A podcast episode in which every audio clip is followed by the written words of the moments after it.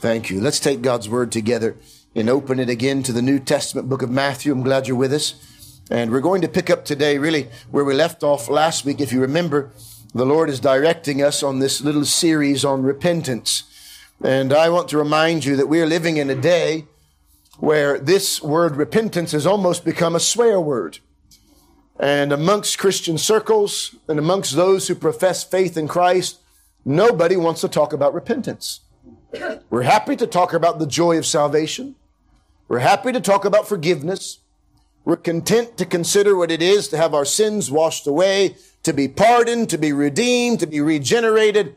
But nobody wants to talk about repentance. This is a neglected doctrine. I remind you that repentance is a change of mind and heart that leads to a change in direction. It is one of the foundational principles of our faith.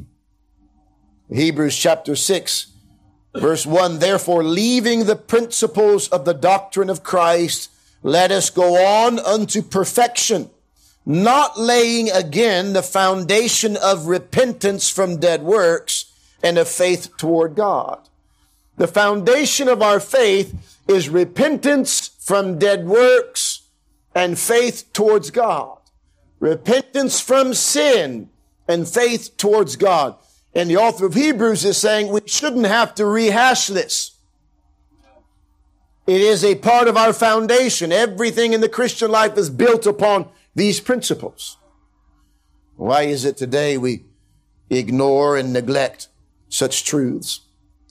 The message of repentance is found throughout the scriptures. Jonah's message to Nineveh. Do you remember? Repent because in 40 days the city will be overthrown. John the Baptist's ministry and message was one of repentance. In fact, his baptism was a baptism of repentance. He was marked and known. He paved the way for the Savior of the world, for the Lamb of God. You are not ready to receive the Lamb of God until first the repentance, the foundation of repentance be laid. Christ's first sermon in Matthew chapter 4 was repent for the kingdom of heaven is at hand.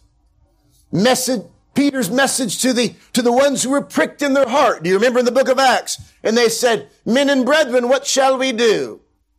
Repent.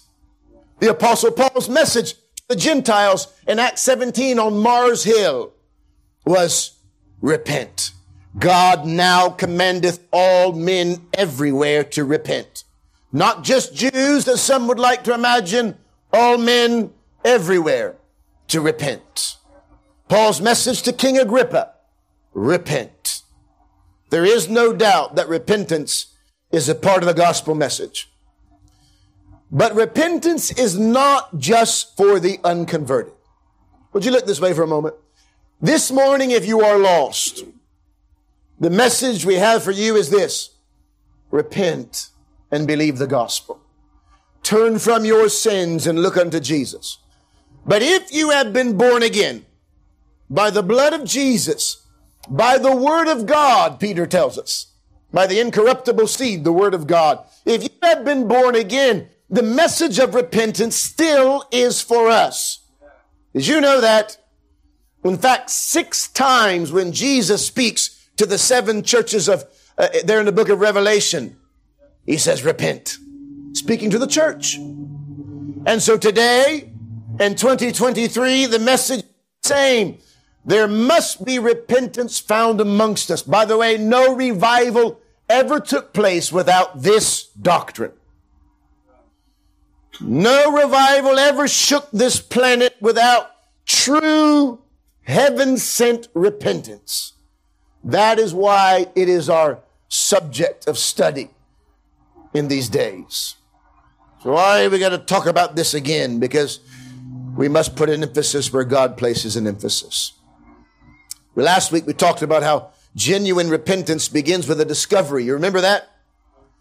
Genuine repentance begins with the discovery that I am poor and destitute. I am empty and void of anything good. That's where true repentance begins. Blessed are the poor in spirit. And today we look at the appropriate response to such a discovery. How do we respond when we are, it's revealed unto our souls that we are lost, broken, undone, or that we are as children, but yet still we are in sin and sin has overtaken us. How do we respond?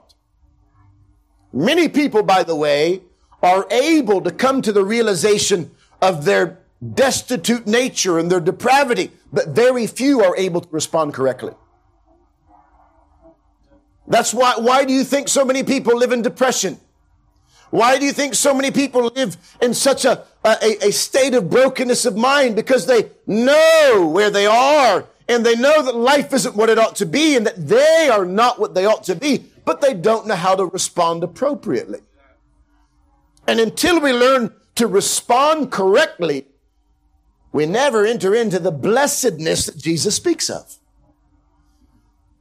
The opening of this famous Sermon on the Mount are, opening words about being blessed. By the way, if Jesus tells us who is blessed, then that is truly a blessed person. And I want to be like that. In the very first words of this sermon are blessed are the poor in spirit, for theirs is the kingdom of heaven. Because you don't get into the kingdom of heaven until you recognize that you're poor in spirit. In the next step, somebody uh, once mentioned, in fact, Thomas Watson this morning also referred to it that these are eight steps to blessedness, like a ladder. You say there's nine. Well, the last two are really one of the same, but there's eight steps, eight rungs of a ladder, and you can't get to the second rung or the third rung until you've stepped on the first one, which are blessed are the poor in spirit. Can I just say this? The majority of the Christian world has skipped rung number one because it's uncomfortable. And they would skip number two if they could. They want to go really straight to the blessings. But the blessings have conditions. Blessed are the poor in spirit, for theirs is the kingdom of heaven. Blessed are they that mourn. That's where we are today. This is where we're led to today. How do we respond to our broken nature? Look, some of you I know, and some of you know me, but some of the young people and teenagers, sometimes every day, they, they come face to face with the reality that they are rotten. Some of you, we've spoken about this. You keep messing up over and over and you hate yourself for it. And you know who you are. But look here. If you don't respond correctly, it doesn't matter how much you know it.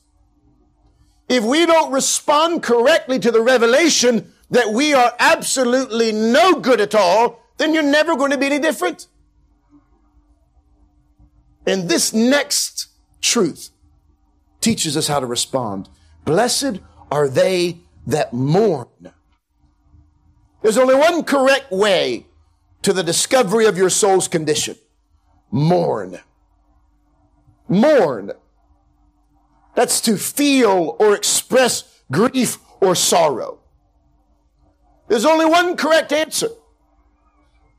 The statement, blessed are they that mourn, seems to be contradictory, doesn't it? To the natural ear. Happy are those who mourn. Happy, mourn. Blessed, grief.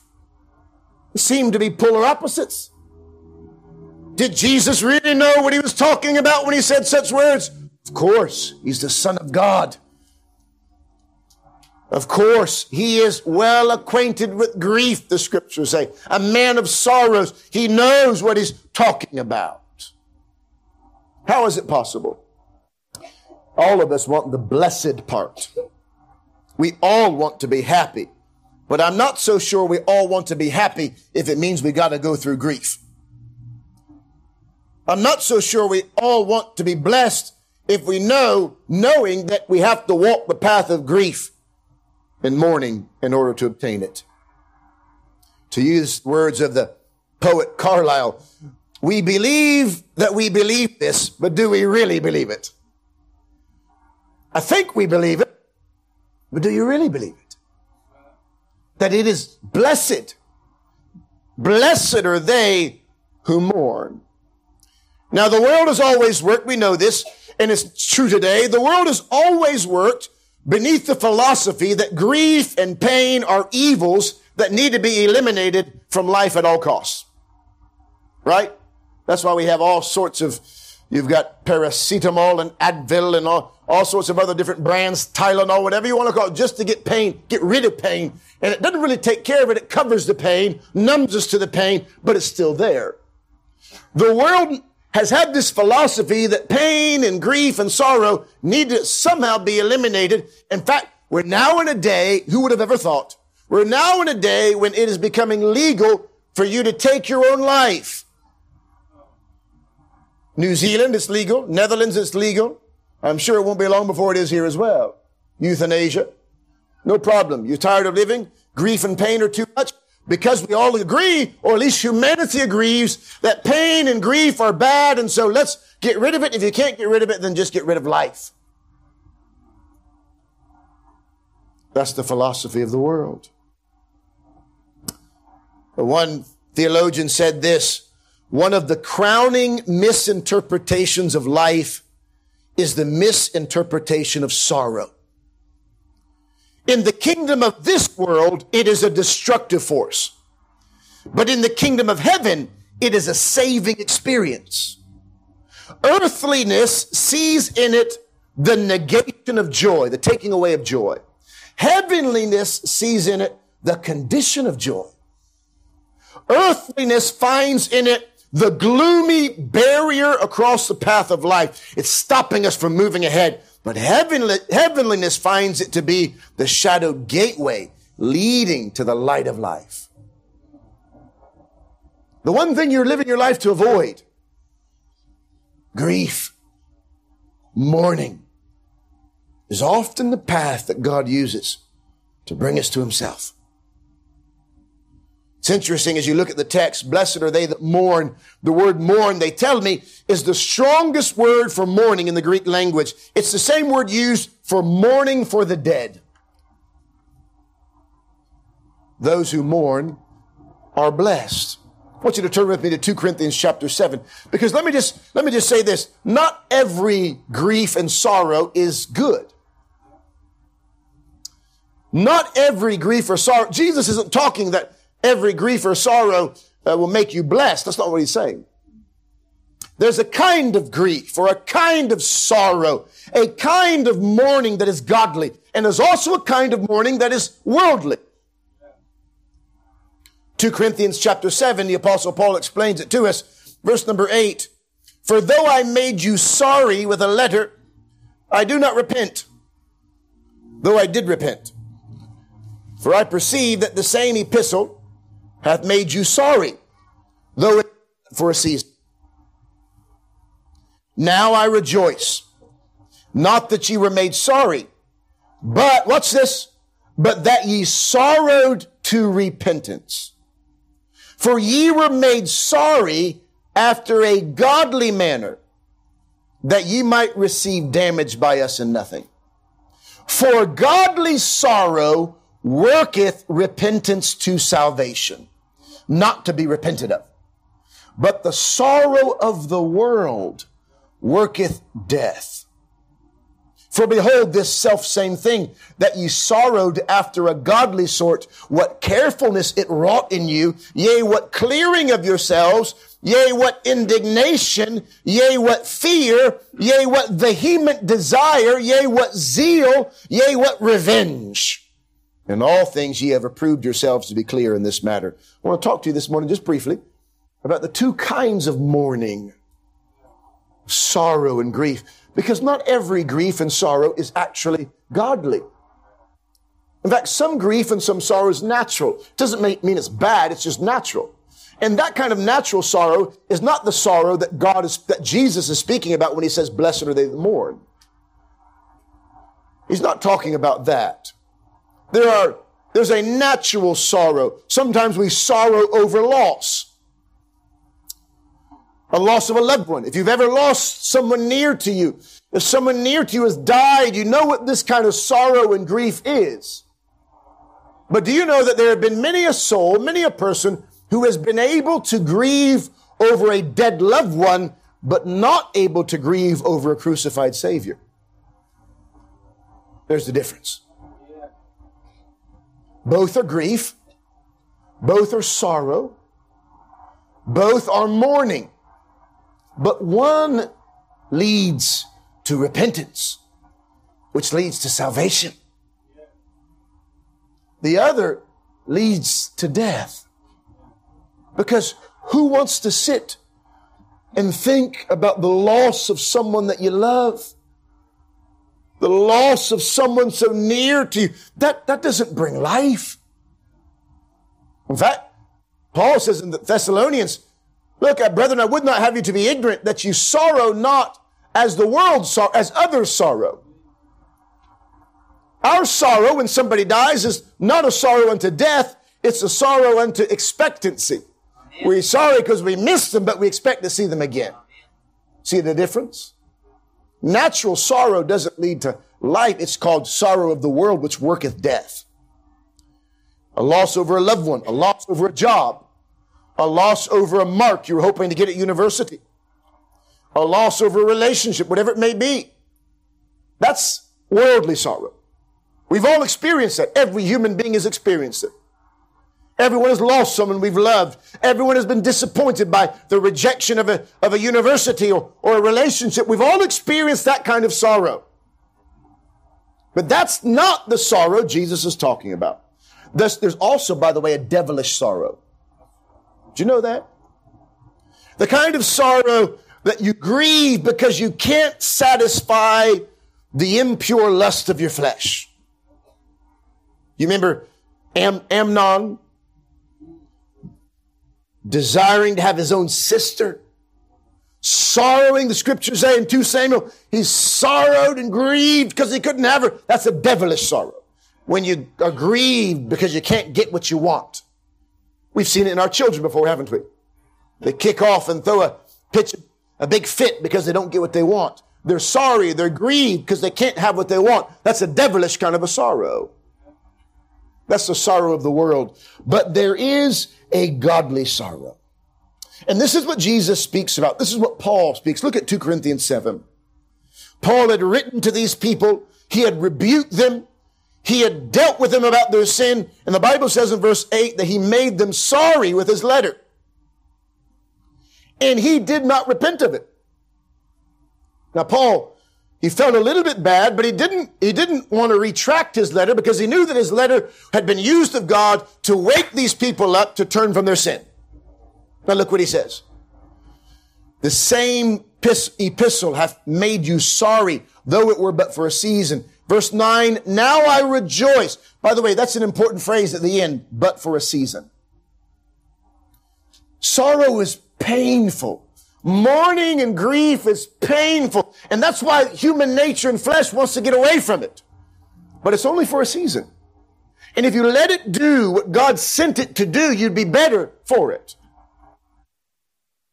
I rejoice not that you were made sorry, but that ye sorrowed to repentance. How do we know if our sorrow, if our grief, if our mourning is correct? Because it is the pathway to repentance. It causes you to turn. That's how you know. Now, let's be honest. Sometimes we're sorry because we got caught, not because we are, we have sinned. And if we're not careful, our children learn that if they shed a few tears when they get caught doing what they shouldn't do, then we'll say, okay, he's learned his lesson and on with it. And we grow up to maintain the same pattern. We get caught in our sins. Maybe the Spirit of God convicts us. Maybe He reveals it to us. If we're not careful, we maintain the same pattern. We shed a tear or two and say, I'm sorry, I'll never do it again. But before you're off your knees and on your way, you have not turned or changed in heart and mind. You don't want to stop doing what you've done before. In fact, you're thinking already about the next time it'll happen or the next opportunity you can indulge. True grief, sorrow, and mourning over your sin, by the way, is known to be appropriate only if it leads to repentance. Have you been brought to repentance? I'm glad, he says, because You sorrowed to repentance. You were made sorry after a godly manner that you might receive damage by us and nothing. For godly sorrow worketh repentance to salvation. Not to be repented of, meaning you'll never regret it, never turn from it. But the sorrow of the world worketh death. Now, verse 11 is an amazing verse. I want to take a moment to look at it. Look at it there. Verse 11. Here is the fruit of godly sorrow. Here is the fruit of mourning over your sin. Here is the evidence that you've got it right.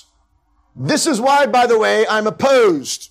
Let me just, on the record, I'm opposed to the kind of evangelism that says, hey, Jesus loves you, say this prayer, bang, welcome into the kingdom. I'm opposed to that. Because if someone is not stopped first and been made to see that the reason they need the love of Christ, the reason they need to be in the kingdom is because their sins have destined them to hell. If they haven't seen that, they're not saved. Because the word saved means to be rescued or delivered. Delivered from what? Now, if you can stand and talk with someone about their need of Christ, about the brokenness of their nature, and, they, and the light comes on and they recognize, that's me, I know I've sinned, then we can tell them of the love of Christ. And if God allows, lead them by the hand into the kingdom of God but not without repentance. Otherwise, it's not true salvation. It's not real. But look at the fruit of this. For behold, this self same thing that ye sorrowed after a godly sort. Watch this. What does it, what does it produce? Sorrowing after a godly sort. Blessed are they that mourn. Here's what it produces. What carefulness it wrought in you. The first evidence that you've sorrowed after a godly sort. Look here. Let me tell you what it does to you. It makes you walk circumspectly. If you are really sorry and grieved, and if you mourn over the sin you've committed about God and your heart is that the, at the awful reality of the blackness of your heart, then it will make you change the way you walk. You'll walk more carefully what carefulness it wrought in you. Look, if you fall one or two times in a partic- in the same spot, you're going to be careful the next time you walk in that spot. Because you've learned your lesson. The trouble with many of us, we don't learn our lesson. Or we think we can skirt around it and still get on with the same behavior. What carefulness it wrought in you. I want you to ask yourself right now, has God worked in you a carefulness? Or are you living this kind of just free for all? Live any way you want to live. By the way, there is liberty in Christ. There is true liberty in Jesus. But true liberty in Christ doesn't give you liberty to sin. It gives you liberty to walk carefully. What carefulness it wrought in you. Do you know what happens when, when you truly you come, you're brought to true repentance and sorrow over your sin. You, you, you want to be careful that you don't come near that thing. The thing that made you sick, whatever it may be, uh, it, it, whatever it stripped you up, you are so careful. Amen. I mean, that's why people throw their mobile phones and, and their, their river iPhone and and they, they burn their CDs, that music that was causing them to be stuck, to stumble or fall. And they go through such extremes. That's why Jesus said, if thy right hand defend thee, be careful enough to cut it off. If thy right eye offend thee, get a spoon and dig it out. What carefulness.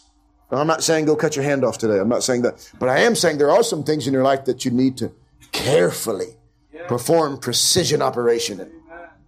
What carefulness. Godly sorrow works carefulness in you. And look at the second thing.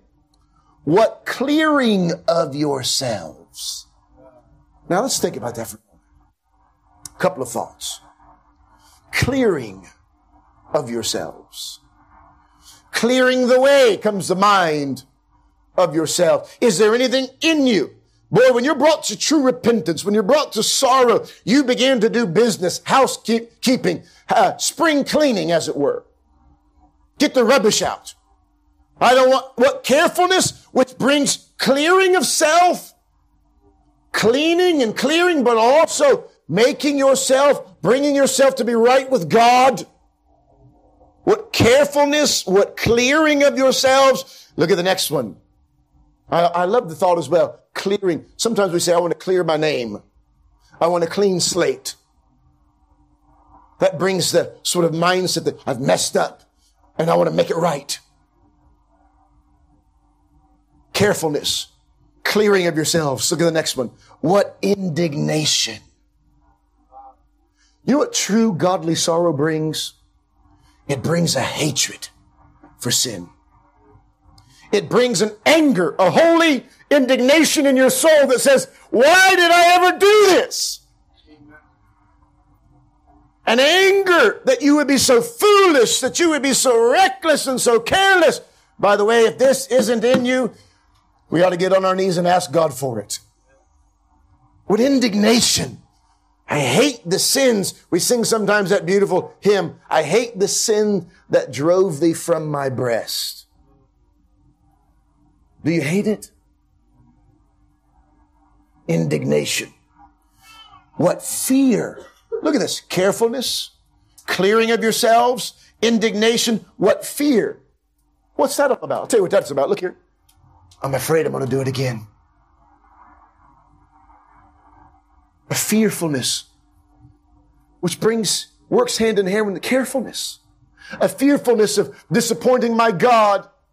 A fearfulness of, of, of, of wiping, wiping my feet on the blood of Christ. A fearfulness. A carefulness. Clearing of yourself. And look at the next thing. What vehement desire what zeal, what revenge. Three things working hand in hand. Vehement, that's red hot desire to do what's right. Red hot desire, zeal to turn my back on what is wrong and to do what is right. And look what it says, revenge. Revenge. Have you ever looked at your sin with revenge? That you wanted to get revenge on your sin? Paul says in chapter 10 of 2 Corinthians something very interesting, having in us a readiness to revenge all disobedience. So full of indignation against the sin you've committed, so angry that you want to revenge it. You want to get back the years that the locusts have eaten. You want to restore that which the cankerworm has taken. You want it back. That's the fruit of godly sorrow. Not walking down an aisle, sorry, not walking down an aisle, shedding a few tears, saying a prayer, walking out of the tent and going back to the same life you've ever lived. That's not godly sorrow. That's not godly sorrow. Those who mourn over their sin are troubled more about their sin than they are anything else on earth. the very remembrance of the sin. It doesn't make them want to sin again. It grieves them. It shames them. Can't help but think of David in Psalm chapter 51. My sin is ever before me. It's always in front of me. The burden is intolerable. But let me encourage you. There's something good about godly sorrow and godly mourning. Something good. Thomas Watson gave a few helpful tips about gospel mourning. He said gospel mourning must be spontaneous, like water springing out of a spring, not like fire from a flint. See the difference? Gospel mourning, true godly sorrow comes naturally. You don't have to force it. You don't have to squeeze a tear out of your eye. It's not like when you're trying to light a fire with a flint and you strike, strike, strike and hope it catches. Spontaneous. It's spiritual. Deeply spiritual. You mourn for your sin more than you do for the suffering. Do you remember what Pharaoh said? He said, take away the plagues. But he didn't think about the plague of his own heart.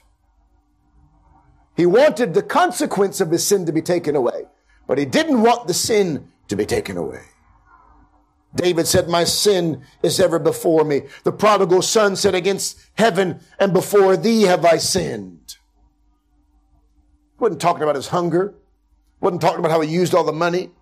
Wasn't talking about how he was poor. He was talking about his sin. We must mourn over our sin. Mourning over your sin is an act of war. You got to look at it like that. It's an act of hostility. It's an act of victory. Look, our sin doesn't, your sin, my sin doesn't just make me ungodly. It doesn't just make me unlike God. It makes me contrary to God. My sin makes me his enemy. Your sin separates between you and your God. God said in Leviticus chapter 26, Thou hast walked contrary unto me. Sin keeps, sin keeps good things from you. Do you know that? You can't live in sin and expect the blessings of God. You can't live in sin and expect God to pour out upon you. Sin keeps the good things from heaven from you. Somebody once said it like this sin is the evidence of the most extreme ingratitude. That we would not be grateful. I remember what, remember what Mary said when she came to the garden tomb and found that Jesus was gone. She began to weep. Remember what she said? They have taken away my Lord. Sin takes away our Lord. The nearness of his presence, the sense of his near, that sin drives that from us. Oh, he'll never leave us nor forsake us, but the sense of his nearness, the, the, the calling of his voice can't be heard because we've grown hard and dull.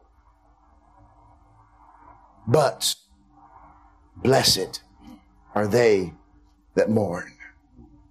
Psalm 51, verse number 17, David understanding this, that this is the pathway to blessing, says, the sacrifices of God are a broken spirit, a broken and a contrite heart, O God, thou wilt not despise. God delights in a broken and contrite heart. He's satisfied with that. Do you know that? You can put all the money in the world in the collection bag, but if you don't give him your broken and contrite heart, he's not satisfied. You can go to every church meeting every week. Read the Bible every day and pray, but if you don't give him a contrite heart, he's not happy. A broken and contrite heart, O God, thou wilt not despise. And when you find yourself there, as unpleasant and ugly as it is, as uncomfortable as it is when you find yourself there, you can say with the psalmist in Psalm 126, they that sow in tears shall reap in joy. True joy comes in the morning.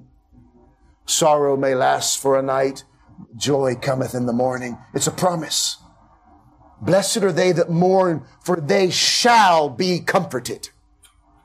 They shall, this is, this is, blessed are they mourn over their sin. They shall be comforted.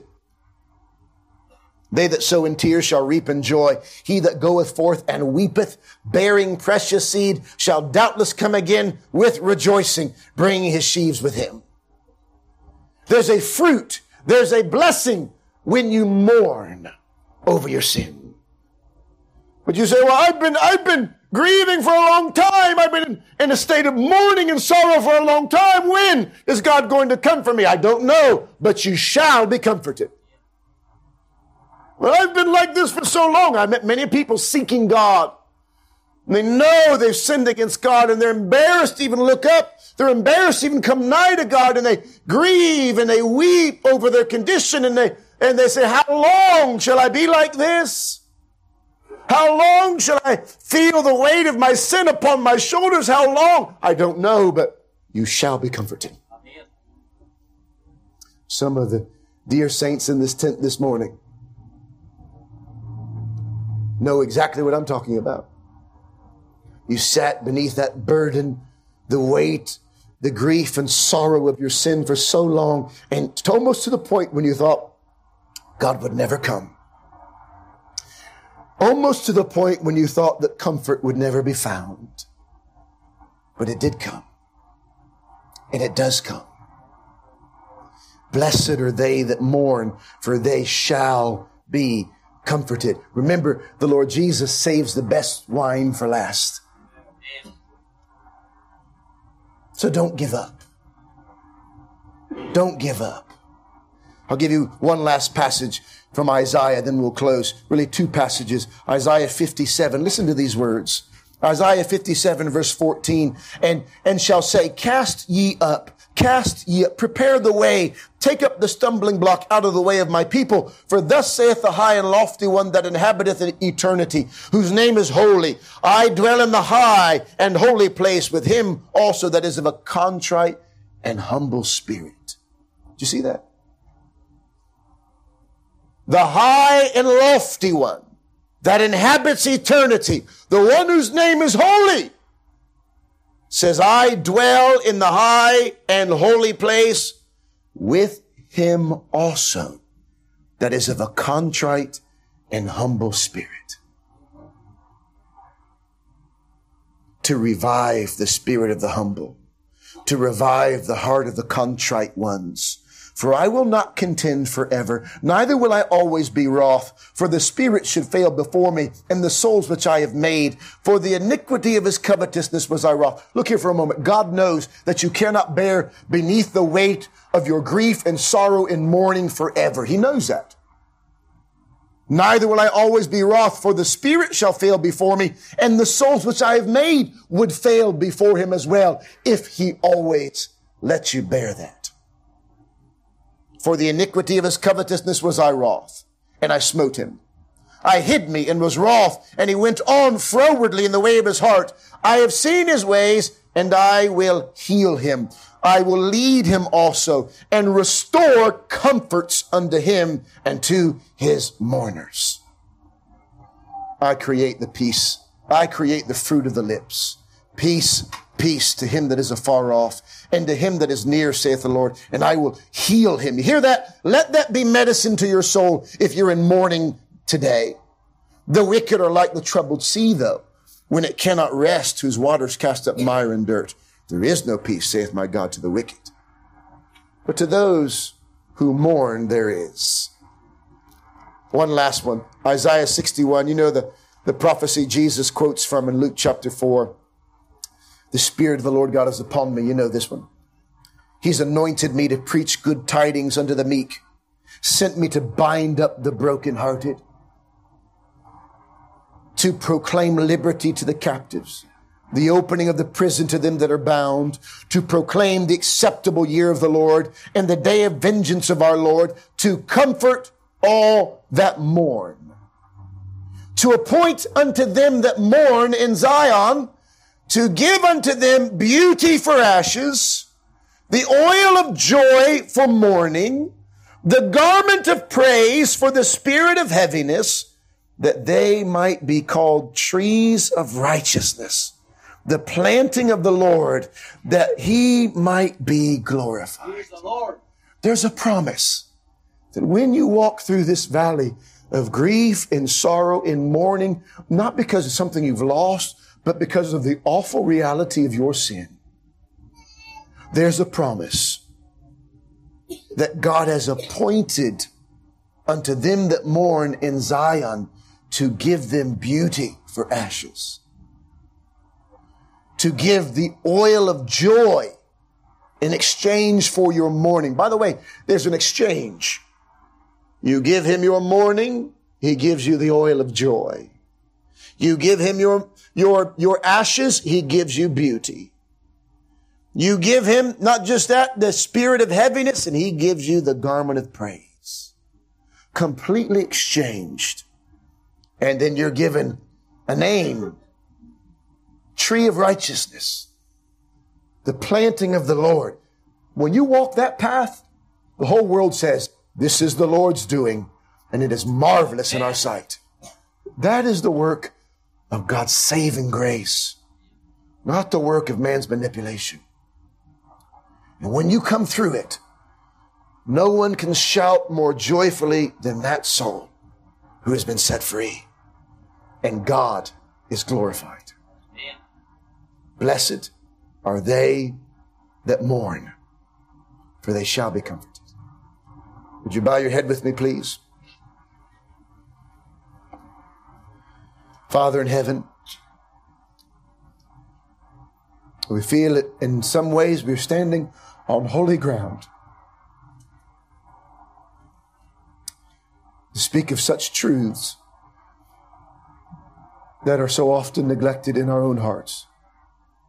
We pray that thy spirit would help us, that we would not be ashamed or afraid to be identified with our suffering Savior. I pray, Father, that thy spirit would help us to see. Help us to see the depth of our unworthiness and the height of thy grace. Help us to see that there is a glorious exchange. There's a wonderful exchange offered to those who mourn. We pray that today we might find, in exchange for our ashes, we might find beauty. We might find, in exchange for our mourning, we might find the oil of joy. Oh God, may it be said of us that we be trees of righteousness that are thy planting, not our own, but thine. I thank thee, Lord, for every trial and every every every challenge that made us see, made us see our condition, and made us see thy grace. Help us, Lord, to rejoice. I pray for those now who are struggling in that valley of grief and sorrow, mourning over their sins. Lord, thou knowest what is needed. But I pray, Lord, do not leave them there too long. Bring them out into the joy of thy salvation, that they may stand and tell sinners of thy way. Grant unto us godly sorrow, Father, contrite heart, a broken and a contrite heart, that we might find the healing that Jesus Christ has come to give. Bless these words somehow to our hearts and to our minds. For we ask it in Jesus Christ's name and for his sake. Amen.